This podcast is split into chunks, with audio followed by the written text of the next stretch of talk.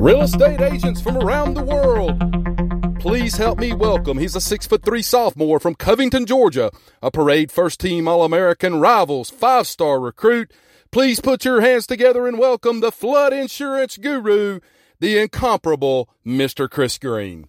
Welcome, welcome, welcome back to the Flood Insurance Guru podcast. My name is Chris Green, president and owner of the Flood Insurance Guru. Today we're continuing our conversation about 26 different FEMA cancellation reasons in 26 different days. Today we're particularly going to be talking about reason number two, which is when it comes to contents.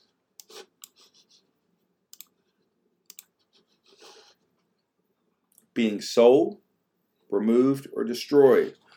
We're going to talk about valid reasons for cancellation, the effective date of the cancellation, the type of refund you might be getting, the cancellation request, the required documentation.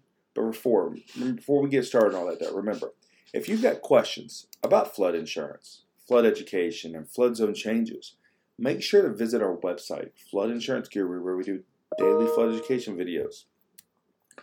You can also check out our YouTube channel and our Facebook page where we do these daily videos. And we've also got free resources when it comes to getting flood zone changes.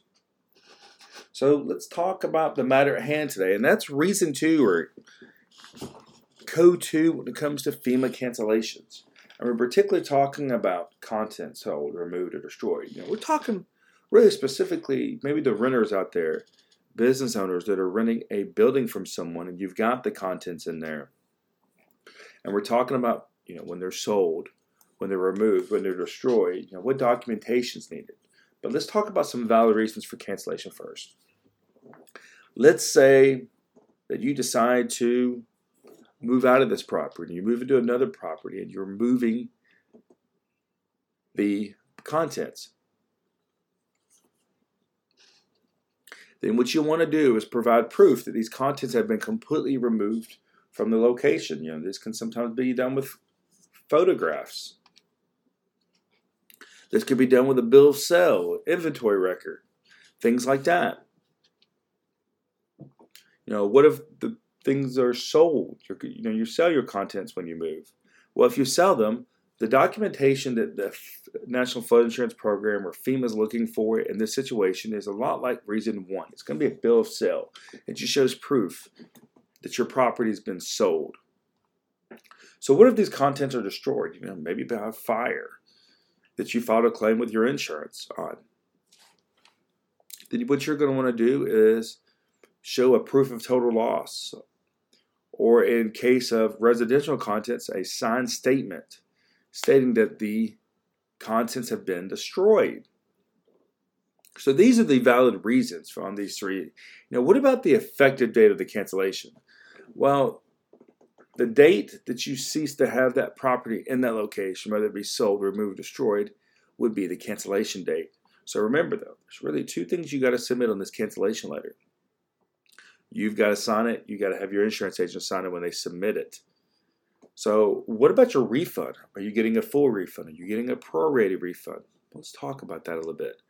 Now, when it comes to the refund for contents on when things are sold, removed, or destroyed, you're getting a prorated refund, which includes the increased cost of compliance premium, the reserve fund assessment, and the HFIAA surcharge will apply to the policy term in which the cancellation became effective.